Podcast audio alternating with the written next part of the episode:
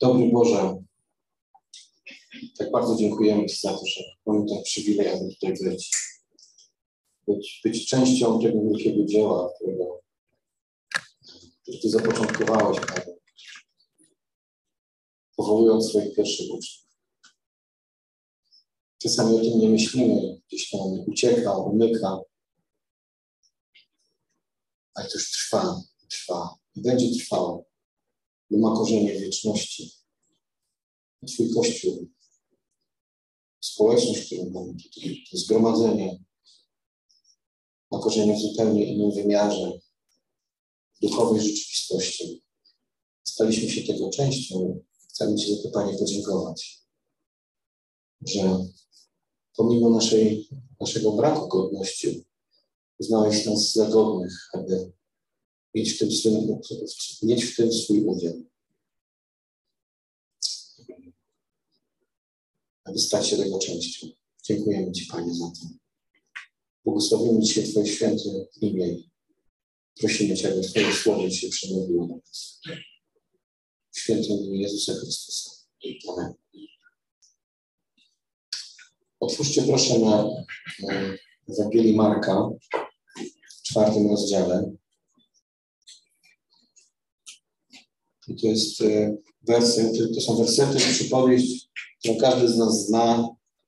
Niektórzy pewnie na pamięć. A wiele razy pewnie albo czytaliście, albo słyszeliście kazania na ten temat. Przeczytamy, a potem ja postaram się zrobić taki wstęp, a, aby przybliżyć Wam tematykę tego, o czym będziemy dzisiaj, co będziemy dzisiaj rozważać. Marka 4 od trzeciego wersetu. Słuchajcie, oto wyszedł siewca, aby siać. To są słowa Jezusa. A gdy siał, padło jedno na drogę i przyleciało ptactwo i zjadło je. Inne zaś padło na grunt skalisty, gdzie nie miało wiele ziemi i szybko wzeszło, gdyż gleba nie było głęboka, a gdy wzeszło słońce, zostało spieczone, że nie miało korzenia, uschło. Inne znów padło między ciernie, a ciernie wyrosły i zadusiły je i owocu nie wydało. A inne padło na ziemię dobrą, zeszło, wyrosło i wydało owoc. Trzydziestokrotny, sześćdziesięciokrotny i stokrotny. I mówił, kto ma uszy do słuchania, niechaj słucha.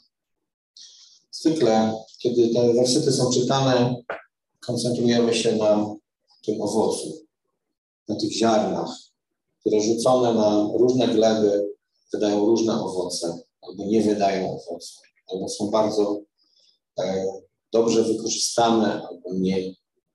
Ale chciałbym się dzisiaj skupić nie na owocach, nie na tych ziarnach, tylko na siewce.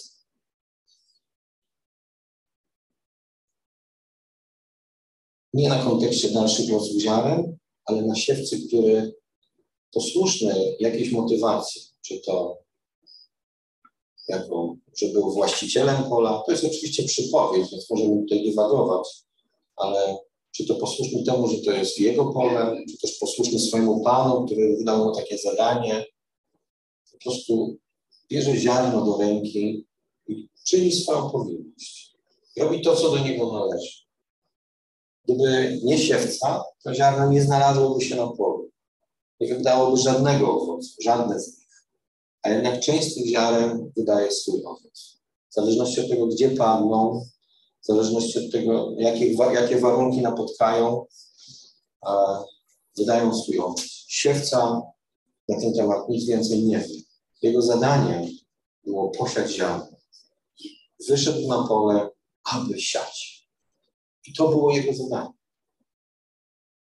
26 i 27 werset, te, wersety tego samego rozdziału mówią tak. Kiedy Jezus już tłumaczy uczniom sens tej przypowieści, mówi tak.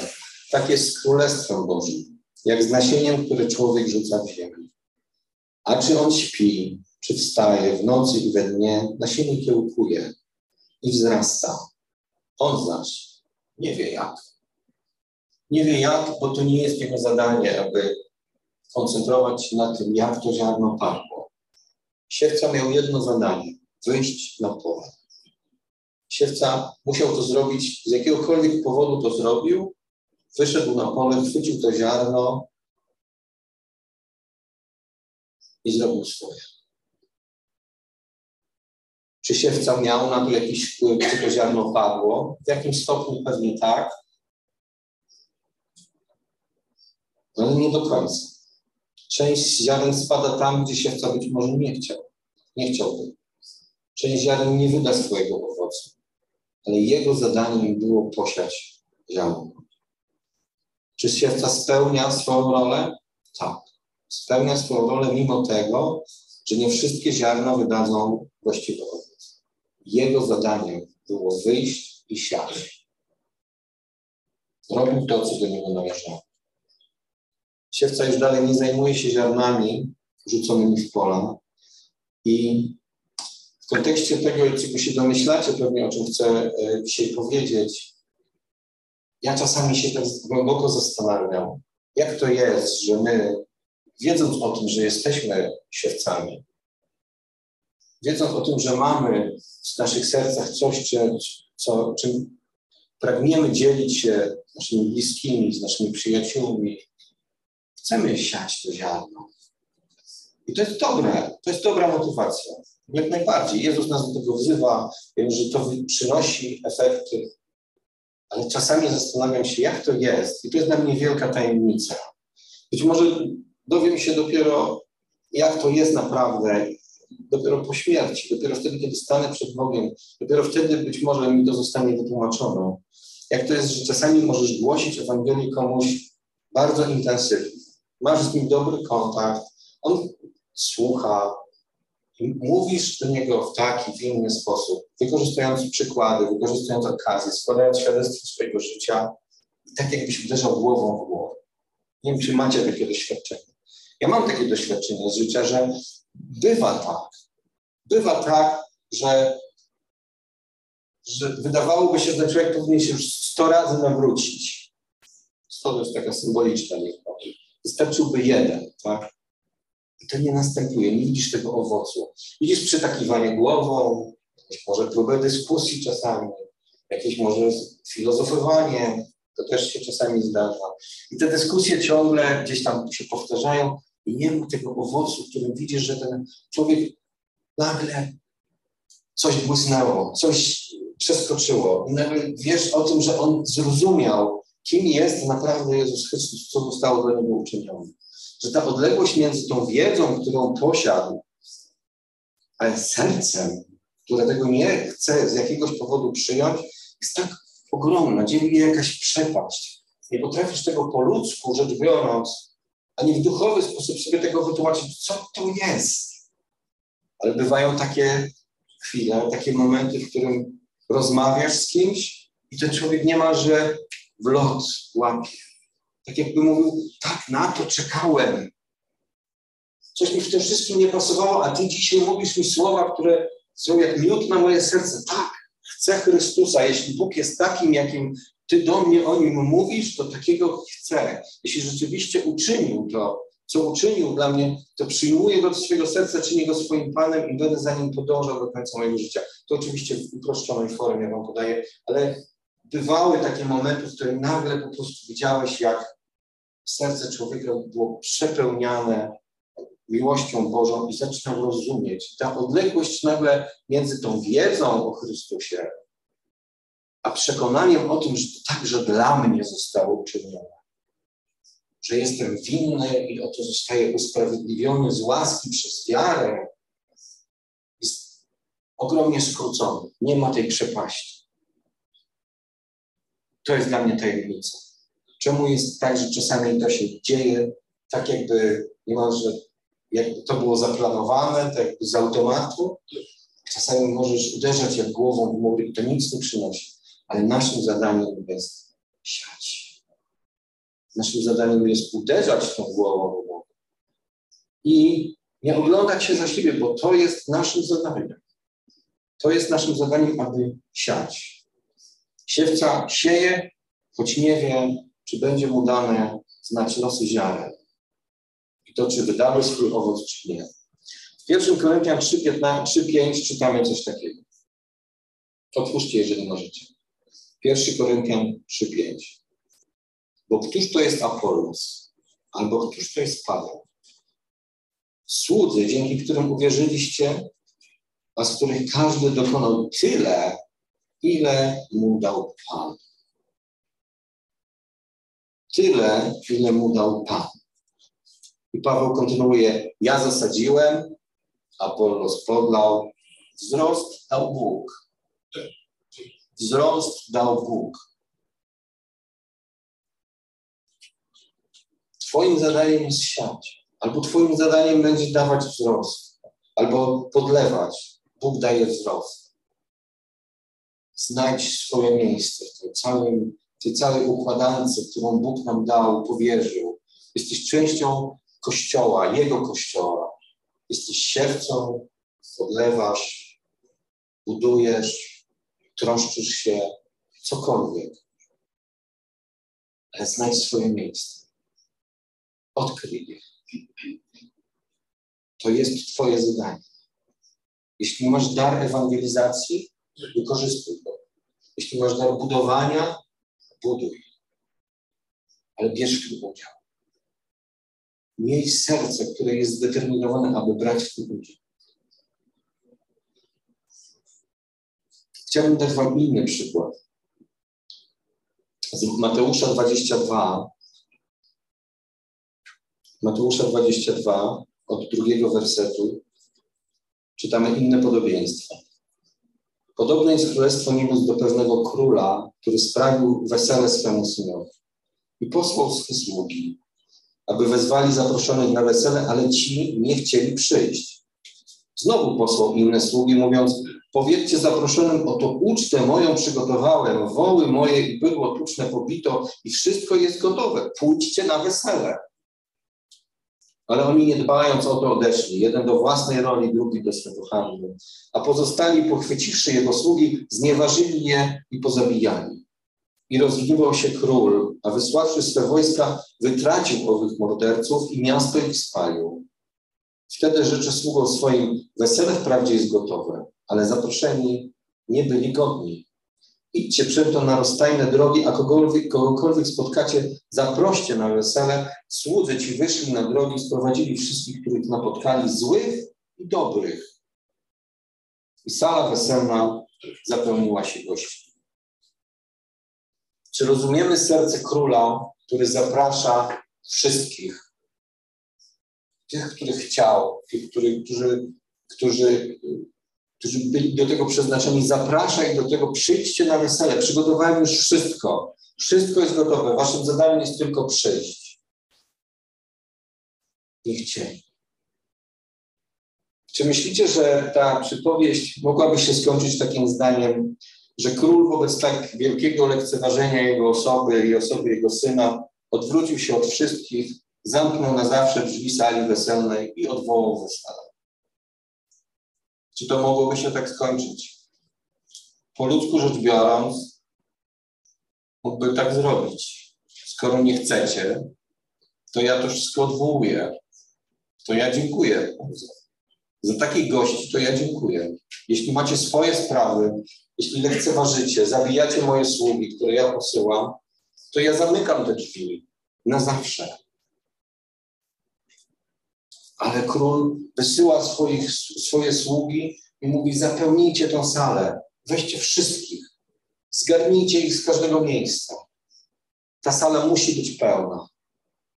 Czy rozumiemy serce króla, który posyła swoje sługi po raz kolejny i mówi ci, którzy, i mówi, ci, którzy byli zaproszeni, nie chcieli, więc weźcie wszystkich, dobrych, złych, ktokolwiek zechce, niech przyjdzie na wesele, zapełnijmy salę, zapełnijmy. To jest serce, które mówi: Kocham tych ludzi i chcę, aby zapełnili mój dom. Ile ich tam jest? Ilu zdołamy zmieścić? Zapełnijmy ten dom. To jest też nasze zadanie. Tak jak siewca wychodził siać. Tak jak my jesteśmy sługami posłanymi przez Boga po to, aby zapełnić Jego dom. Nie wiemy, jak długo to jeszcze będzie trwało, jak długo te drzwi będą jeszcze otwarte. Ale wezwanie na pewno brzmi zapełnijcie mój dom. To nie znaczy, że w tych ławach ma siedzieć znacznie więcej ludzi. To nie znaczy, że ludzi mamy namawiać do tego, aby przyłączali się do naszego kościoła, aby zostawali protestantami. Tak? Siejemy Ewangelię. Ona nie jest prodenominacyjna. Ona jest zupełnie ponadkulturowa, ponaddenominacyjna. Ewangelia wchodzi do ludzkiego serca i zmienia życie. Jeśli tylko zostanie przyjęta przez wiarę, ma moc zmiany ludzkiego życia. I to jest to, o co nam chodzi. To jest to, czego pragniemy do drugiego człowieka. Wiecie, nasza kultura, polska kultura jest taka, że moja wiara jest moją tak rzeczą tak intymną, tak prywatną, że w ogóle nie dotykamy tego tematu. To niestety jest powszechne w tej chwili.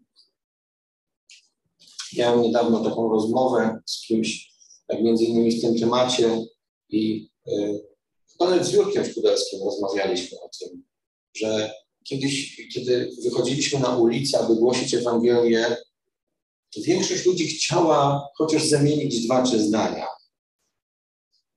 I w tej chwili to wygląda trochę inaczej. Jakby to zamknięcie ludzkich serc na to, aby porozmawiać z drugim człowiekiem, a w ogóle dotykać tego tematu, to jest, e, to jest tak bardzo mm, tak bardzo, tak, tak bardzo wiara i Jezus Chrystus i te wszystkie rzeczy zeszły na taki bardzo gdzieś odległy plan, takich rzeczy, które się właściwie nie dotyka na co dzień, nie rozmawia się o tym. I to jest niedobrze. Dlatego tak ważna jest według mnie taka indywidualna ewangelizacja, indywidualne podejście, przyjaźnie, relacje z naszymi sąsiadami, z naszymi współpracownikami. To jest niezwykle cenna forma głoszenia słowa, siania, zapraszania, zapełniania tej sali weselnej.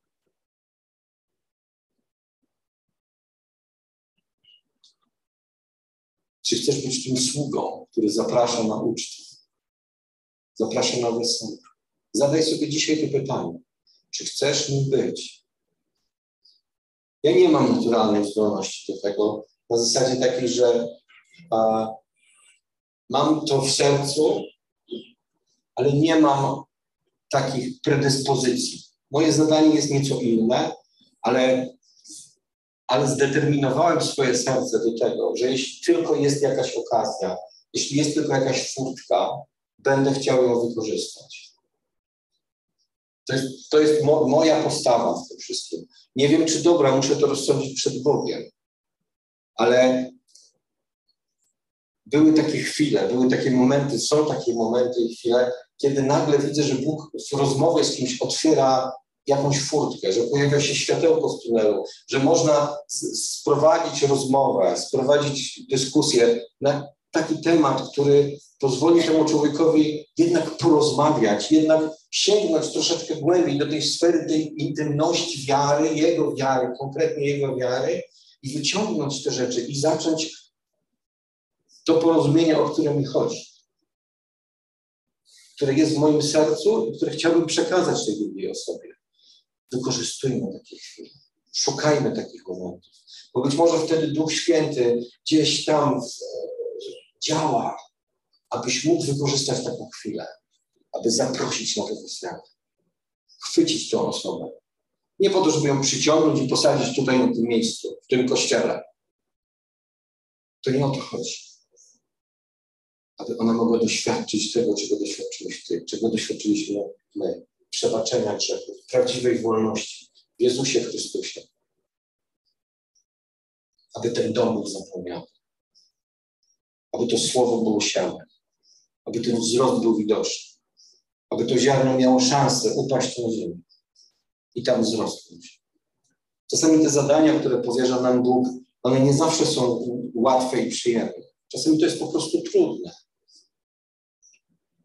I, i tak jest, bo Bóg doświadcza swoich wiernych czasami takimi rzeczami, które absolutnie przeczą naszym naturalnym, naturalnym skłonnościom, naszym preferencjom, przekonaniom, oczekiwaniom, marzeniom. One są przeciwne temu, bo Bóg, muszę to powiedzieć, czasami nie liczy się wręcz z naszym ciałem, z naszymi, z naszymi bo, bo jest cel, który jest większy, który jest wyższy. I mamy przykłady takich ludzi. To, co ostatnio mówił Albert na kazaniu o Jonaszu, który miał zupełnie inne plany, zupełnie inne marzenia. Bogu zależało na Niniwie, a jemu o tym w ogóle nie zależało. On miał jego myśli zupełnie były od, odwrotne od tego, co myślał Bóg. Ale Bóg realizuje swój cel, upierając się, to, to Ty będziesz właśnie tym, Jonasz. Ciebie powołałem, Ciebie tam zaprowadzę, pomimo tego, że tak bardzo się przed tym bronisz. Tak bardzo tego nie chcesz. Zrealizuje swój plan. Pójdziesz tam pomimo wszystko.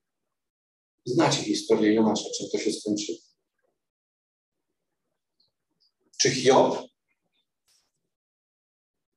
to człowiek, który doświadczył tak wiele cierpienia.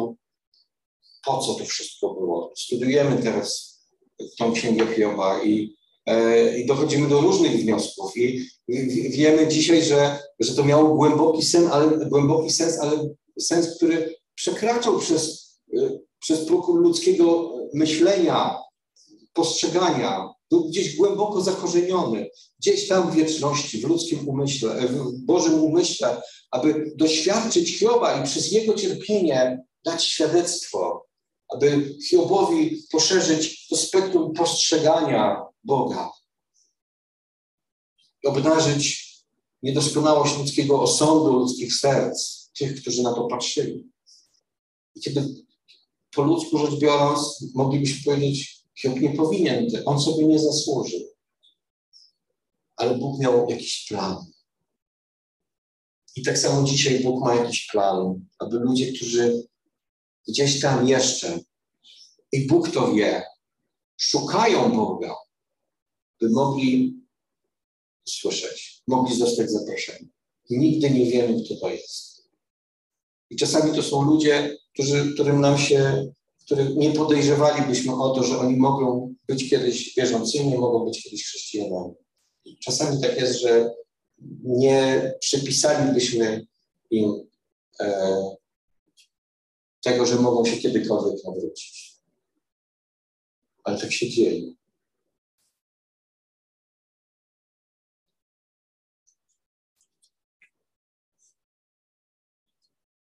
Dlaczego tak jest? Możemy sobie zadawać to pytanie. Myślę, że Bóg nie będzie miał do nas pretensji, ale myślę, że wa warto sobie na to pytanie już dzisiaj znaleźć odpowiedź. Czemu to jest tak, że Bóg czasami, wydaje się, nie liczy się z ludzkim cierpieniem, bólem, trudnościami, które, musi, które człowiek musi przejść?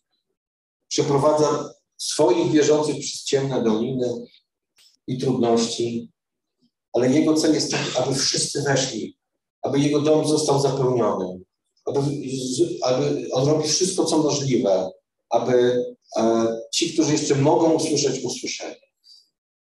Ci, którzy jeszcze jest, jest dla nich jakaś szansa, aby tą szansę wykorzystali. I czasami posługuje się w tym nami. Łamiąc nasze ciała, łamiąc nasze serca, przeprowadzając nas przez trudne chwile. Ma swoje plany, Tutaj, jak mówi księga Izajasza, to nie są ścieżki, którymi my chadzamy. To nie są drogi, które my znamy. Dzieje apostolskie 16:5. Mam przykład Pawła. I czytamy tam tak. Zbory zaś utwierdzały się wierze i z każdym dniem rosły w liczbę. I przeszli przez Frygijską i Galacką krainę ponieważ Duch Święty przeszkodził w głoszeniu Słowa Bożego was. Przeszkodził w głoszeniu Słowa Bożego was. A gdy przyszli ku misji, chcieli pójść do, do Bityni, lecz Duch Jezusa nie pozwolił im. Minąwszy misję, doszli do Troady. I miał Paweł w nocy widzenie, jakiś Macedończyk stał i prosił go, mówiąc, przepraw się do Macedonii i pomóż nam. Gdy tylko ujrzał to widzenie, staraliśmy się zaraz wyruszyć do Macedonii, wnioskując, iż nas Bóg powołał, abyśmy im zwiastowali dobrą nowinę. Taka precyzja Bożego działania w przypadku tego, tego fragmentu dziejów apostolskich jest zaskakująca. Bo Paweł mógł pójść tam, gdzie wydawało mu się, jest, będzie najłatwiej, najlepiej, najprościej, najbardziej sensownie, ale okazuje się, że Bóg się temu sprzeciwił. Wprost jest napisane, przeszkodził w głoszeniu Słowa Bożego wam. Nie teraz. Stop. A potem chcieli pójść do Bituni, lecz Duch Jezusa nie pozwolił im, jakkolwiek to zrobił, nie pozwolił im. Nie, pójdziecie w lewo. Chcecie iść w prawo? Nie, teraz pójdziecie w lewo. Ta precyzja Bożego działania mnie zaskakuje. Ale jednocześnie mówi mi o tym, że Bóg ma plan. Miał plan wtedy, ma plan wtedy. I być może dzisiaj w Twoim życiu, gdzieś wokół Ciebie, jest człowiek, który szuka Boga. Szuka. Może to się tak nie wydaje, tak po ludzku rzecz biorąc. Może Ci się wydaje, że tak nie jest. Ale spróbuj w modlitwie stanąć przed Bogiem i modlić się o tych ludzi, którzy są wokół Ciebie.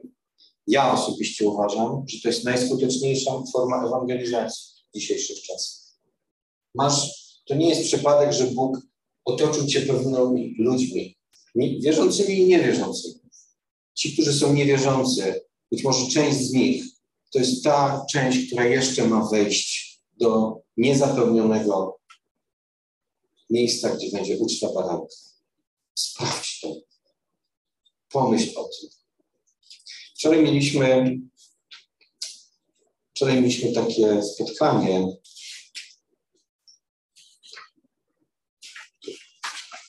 Byliśmy tam z Piotrem, z Kasią i z moją żoną. Ta, to wydarzenie z Franklinem Grahamem będzie miało miejsce w kwietniu przyszłego roku. Już dzisiaj trwają do tego przygotowania w Tauron Arenie. Będziecie na ten temat jeszcze słyszeć wiele razy. To jest duże wydarzenie. Samo miejsce mówi o tym, że to jest taka poważna, poważne wydarzenie. Pod nazwą Bóg Cię kocha Tur. Takim wersetem przewodnim jest ten werset, który jest tak bliski mojemu sercu, Jana 3,16. I Franklin Graham będzie głosił Ewangelię, to wszyscy wiemy. Dzisiaj już przygotuj swoje serce. Dostaliśmy wczoraj takie karteczki gdzie były tam różne tam takie cztery kroki do, cztery takie kroki wypisane. Pod spodem było tak, takie miejsce na to, żeby wpisać tam osobę, o którą będziesz się modlił, którą na pewno zaprosisz na to wydarzenie. Jedną tylko. Proszę Was, zróbcie to samo w swoich sercach. Nie musicie tego podpisywać. Znajdźcie jedno imię. Dajcie sobie, znajdźcie sobie nawet czas Stańcie przed Bogiem i powiedzcie, Boże, będę przez miesiąc czasu modlił się codziennie o tą jedną osobę. Ty ją znasz, ja ją znam. Ona nie jest wierząca. Boże, jeśli ma być wierząca, to wierzę w to, że w ciągu miesiąca czasu dasz mi przynajmniej jedną szansę na to, aby głosić po raz pierwszy, a może znowu tej osobie Ewangelię. Znajdź sobie taką jedną osobę. Znajdź sobie taką, myślę, że to jest Bożą wolą. Mogę dzisiaj powiedzieć, na pewno to jest Bożą wolą, abyśmy w ten sposób myśleli o tych, którzy są wokół nas. Nie po to, aby, jeszcze raz powtórzę, nie po to, aby ich posadzić w tym miejscu, ale po to, aby ich posadzić w okręgach niebieskich, aby ich wyrwać z królestwa ciemności, aby Bóg miał szansę zmienić ich życie, aby mogli trafić do nieba, aby ich grzechy poszły w niepamięć nie zasługują na to. I muszą się o tym dowiedzieć, że to zostało dla nich uczynione.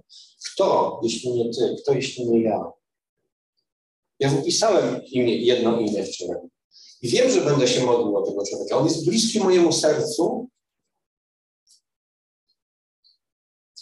I jest moim pragnieniem to, aby był razem ze mną w niebie. I, i nie mam wątpliwości, że Bóg też tego chce.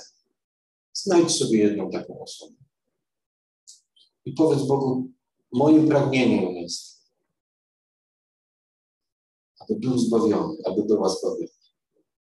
I wierzę też, że Twoim pragnieniem jest to, aby był ze mną w niebie, była ze mną w niebie. Pamiętajcie o tym, co się będzie działo. Będziecie o tym jeszcze słyszeć. E, w kwietniu przyszłego roku jest wielka, wielka ewangelizacja w Krakowie z Franklinem Grahamem. Tu pisze ponadczasowe, ponadczasowe przesłanie nadziei. Słyszeliśmy wczoraj e, świadectwo, świadectwa nawet na ten temat, jak silne jest oddziaływanie tego przesłania, tej Ewangelii na, na ludzi. Pamiętajcie o tym i módlcie się o tym. Kim my jesteśmy? Jesteśmy tylko sługami, z których każdy dokonał tyle, ile da mu Pan. Tylko tyle, ile da mu Pan. Nie rób nic więcej. Rób tylko tyle, ile dał Ci Bóg.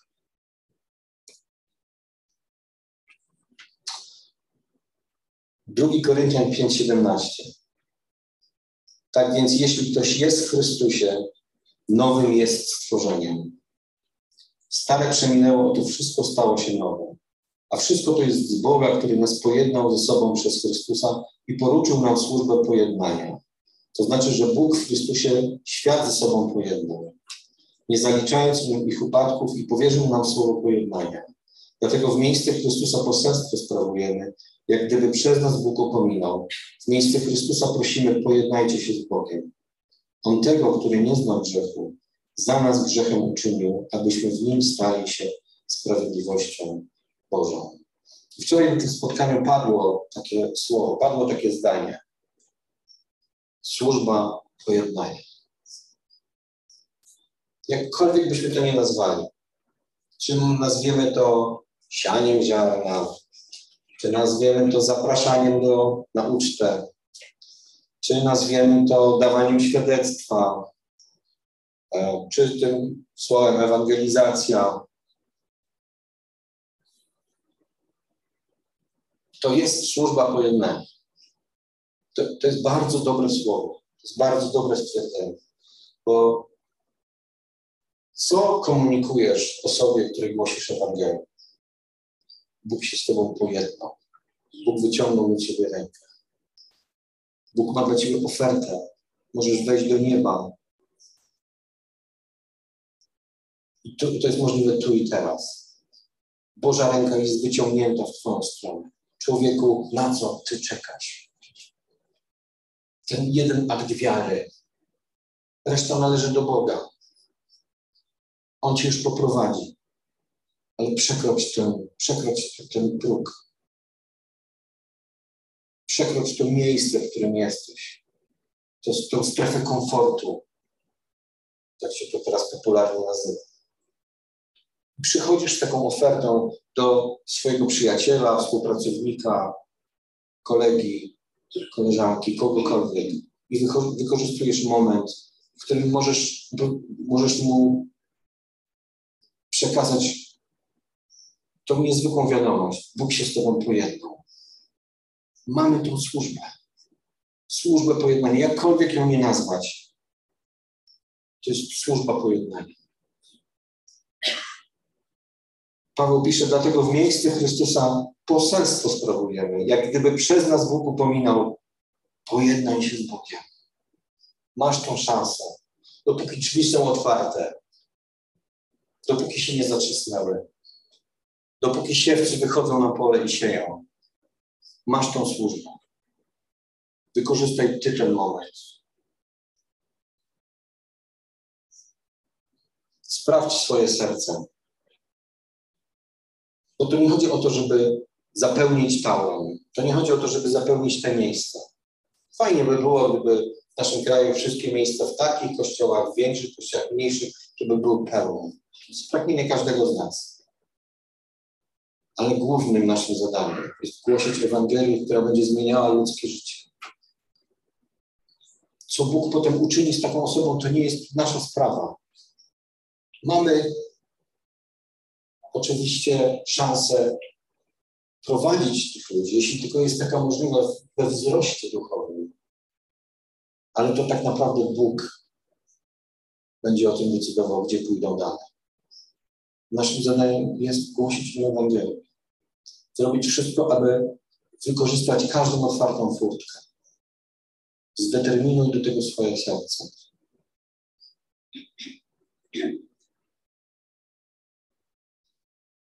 I wczoraj na tym spotkaniu było kilka razy taka zachęta do tego, aby zacząć od modlitwy. Też jestem tego zdania. Muszę przyznać rację, że to my musimy najpierw sprawdzić, gdzie są nasze serca w tej kwestii, gdzie one są. Bo nadal są ludzie, którzy czekają na Ewangelię, nawet jeśli tego nie widać. Jeśli Bóg nie kończy i nie zwija w trąbkę tego świata, to znaczy, że jeszcze są na tej ziemi ludzie, którzy oczekują na przesłanie Ewangelii. Ten człowiek, ta, ta kobieta, ten mężczyzna może być blisko ciebie. Nawet o tym nie wiesz. Wiem, że to brzmi tak poważnie, ale chcę wam rzucić wyzwanie. Módlcie się i znajdźcie jedno imię. Gdzieś w waszym otoczeniu. Bardzo mi się spodobało to wczoraj. E, ta karteczka z, tym, z, tym, z tą prośbą, zapisz sobie jedno imię i módl się o tą osobę. To nie, musi, to nie, musimy, nie musimy mieć nie wiadomo jakiego zasięgu, nie musimy wypisywać od razu 20-osobowej armii ludzi, którym musimy wygłosić Ewangelię, głosić Ewangelię w ciągu miesiąca. To jest jeden mały krok, jedno imię, jedna osoba, jedno życie. I być może Bóg się do tego przyzna. Ja nie wiem. Ty, I ty też tego nie wiesz. Ale to na pewno jest dobre. To na pewno jest cenne w Jego oczach. Ja w, ja w to wierzę. Jedno imię.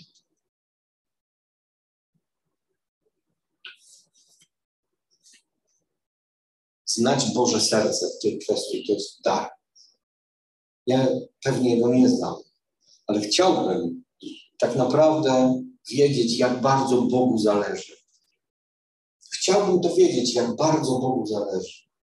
Wiecie, pamiętacie ten fragment z e, Księgi Rodzaju, 18, 18 e, e, rozdział, od 20 wersetu, kiedy to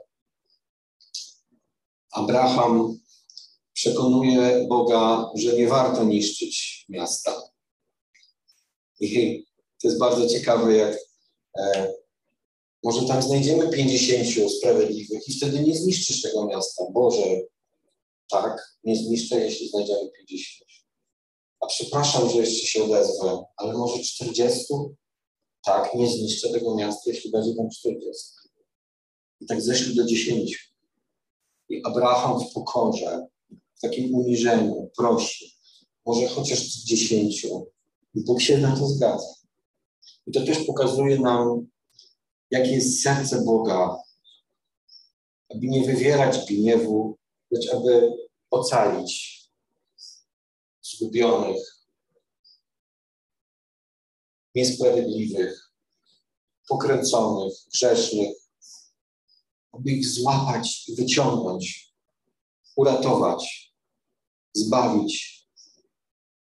Chciałbym rozumieć to serce, które Bóg ma w stosunku do niezbawionych ludzi. Chciałbym to zrozumieć. I chciałbym, żebyśmy my to też dobrze rozumieli. Dlatego proszę Was dzisiaj o jedną osobę. Tylko o jedną osobę. Znajdźcie taką osobę. Módlcie się o nim, o, Niech będzie miesiąc. I módlcie się do Boga, aby dał Wam jakąś szansę. Czy to będzie Wasza fryzjerka, Pani z piekarni, z którą czasami zamieniacie parę słów, ktokolwiek. I wykorzystajcie szansę. Ja nie potrafię zagadywać ludzi i potem przechodzić do. To nie jest moja naturalna, naturalna zdolność. Nawet nie próbuję sobie tego, nawet się tego nauczyć. Ale już kilka razy w swoim życiu miałem taką szansę, że ni stąd, ni zową, to rozmawiając z kimś o zupełnie innych rzeczach, nagle miałem szansę, nawet nie wiem jak to się działo, głosić Ewangelię. I byłem tym bardzo zdziwiony. Zaskoczony wręcz. Jak to się w ogóle stało? Jak to się w ogóle stało? I wychodzisz wtedy taki, wow, Bóg jest niesamowity. Miejcie taką jedną osobę. Miejcie taką jedną osobę w swoim sercu, w swoich myślach. Módlcie się o nią. I być może za jakiś czas będziemy się dzielić tutaj świadectwami Bożego działania. Wyszedł siewca, aby siać. To jest nasze zadanie. Wyszedł sługa, aby zapraszać, zapełniać dom weselny, na ucztę baranka. To nie może być, to nie może być takie mechaniczne, takie wyuczone. To musi wypływać z tego, że znamy Boże serce w tej kwestii, że rozumiemy, że Bogu, jak bardzo Bogu na tym zależy. Gdyby tak nie było, ten świat już by przestał funkcjonować. Ale On czeka, aby wszyscy, którzy to jest tylko wszyscy, którzy, tych, wszyscy, którzy są zaproszeni, aby zapełnili Jego dom. A wiemy, że zaproszeni są wszyscy, tylko że nie wszyscy odpowiedzą. Ale to nie jest nasza odpowiedzialność, aby wszyscy odpowiedzieli. Naszą odpowiedzialnością jest siać, wtedy, kiedy to jest tylko możliwe. Naszą odpowiedzialnością jest zapraszać, wtedy tylko, kiedy mamy szansę. Zapełnij dom Boży. Zapełnij dom weselny. Przyjdź na ucztę baranka. Nie zmarnuj tej szansy, nie zmarnuj swojego życia. To jest nasze przesłanie. Mamy służbę pojednania. To znaczy, że Bóg otworzył drzwi nieba. Że Bóg w Chrystusie świat ze sobą pojednał. Nie zaliczając mu jego upadków. A nam powierzył słowo pojednania a nam powierzył słowo pojednania. Macie to słowo w waszych sercach. Macie te słowa w waszych Bibliach. Macie te słowa z, z zakazalnicy. Mamy to wszystko na wyposażeniu. Od samego Boga. Wykorzystujmy to. Jedno imię. Jedna osoba. Jedno życie. Amen. Drogi Boże,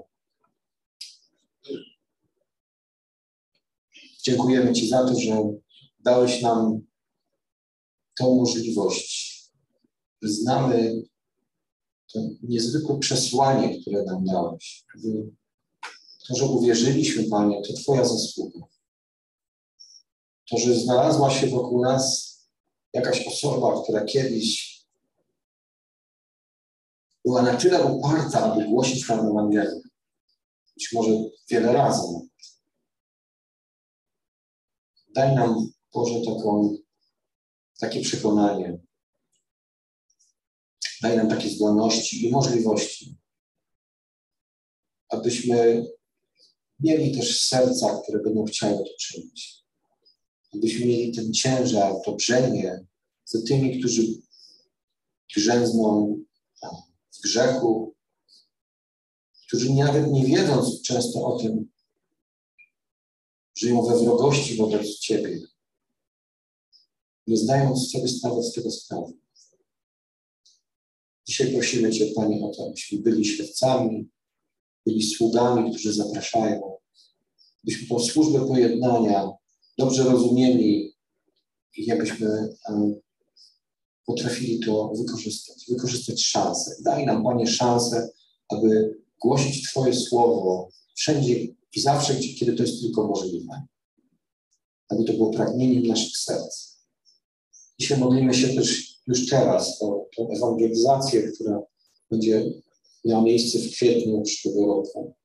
Dzisiaj prosimy Cię już teraz, abyśmy zaprosili na to, na to wydarzenie jak najwięcej ludzi. I aby ten miejsce zostało zapełnione do ostatniego miejsca. Żeby ta arena na które się to będzie odbywało, była pełna. Niech będzie głoszona Ewangelia. To przesłanie, które jest, o, które jest tak piękne, niezwykłe, że oto Ty w Chrystusie Jezusie, Boże Wszechmogący i Święty, pojednałeś ze sobą ludzi. Wyciągnąłeś do nas rękę. Nie poczytując nam naszych upadków, Kogoż mamy w niebie, jeśli nie Ciebie, Panie? W kim innym nasza dusza może mieć podobanie?